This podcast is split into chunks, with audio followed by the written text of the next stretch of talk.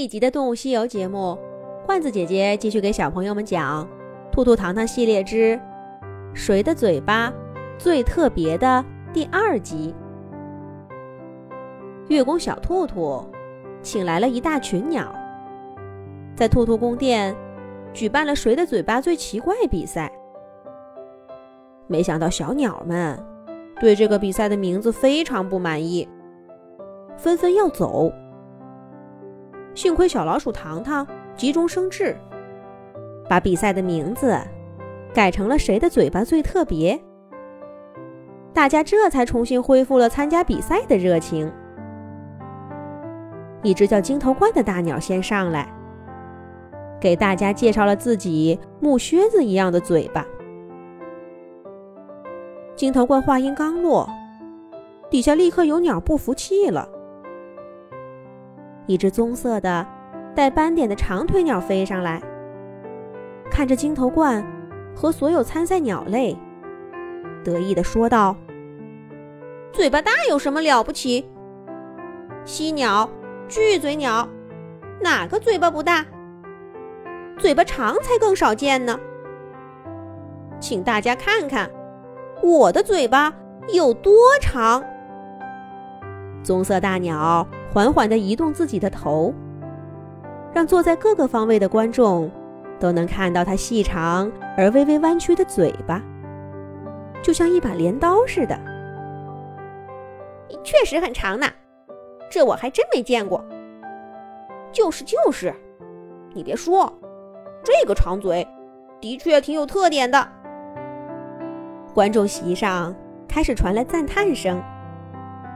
棕色大鸟更得意了，它优雅的点点头，走到旁边有泥土的地方，把细长的脚丫踩进去，继续介绍说：“我叫长嘴勺玉。”生活在北美洲，当地的人也叫我镰刀鸟。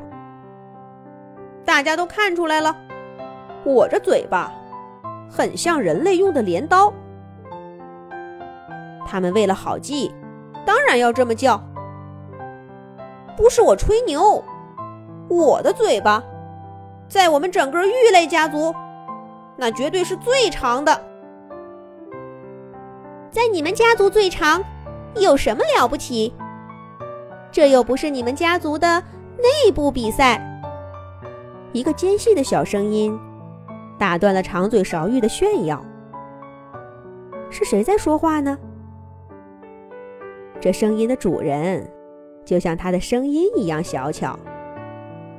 大家找了好半天，才发现半空中飞旋着一个翠绿色的美丽身影。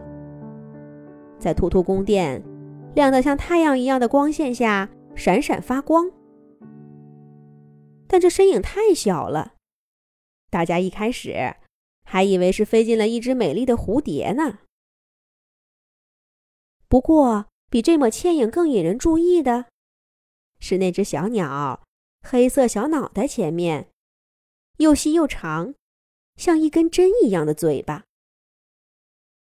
虽然这只小鸟的嘴巴，并不如长嘴勺玉的那么长，可是对比它小巧的身材，简直比那个长嘴勺玉还要引人注目。好像比身体还长呢。我觉得比那个长嘴勺玉更有特色。没错儿，它的嘴巴很好看呢。观众席上的天平。开始向这只翠绿色的小鸟倾斜。长嘴勺玉不淡定了，他把小鸟上下打量一番，气呼呼地说道：“你是谁？报上名来，我倒要跟你好好的比一比。”小鸟不紧不慢地用它尖细的小声音说道：“大家好，我叫尖嘴蜂鸟。”我生活在南美洲潮湿的山地森林里。按身体比例来看，我们的嘴巴大概是所有鸟类里面最长的。没等尖嘴蜂鸟的话说完，长嘴勺鹬就冷笑着打断它：“我就知道，又是生活在深山里的神秘小鸟。依我看呐，你这个嘴巴中看不中用。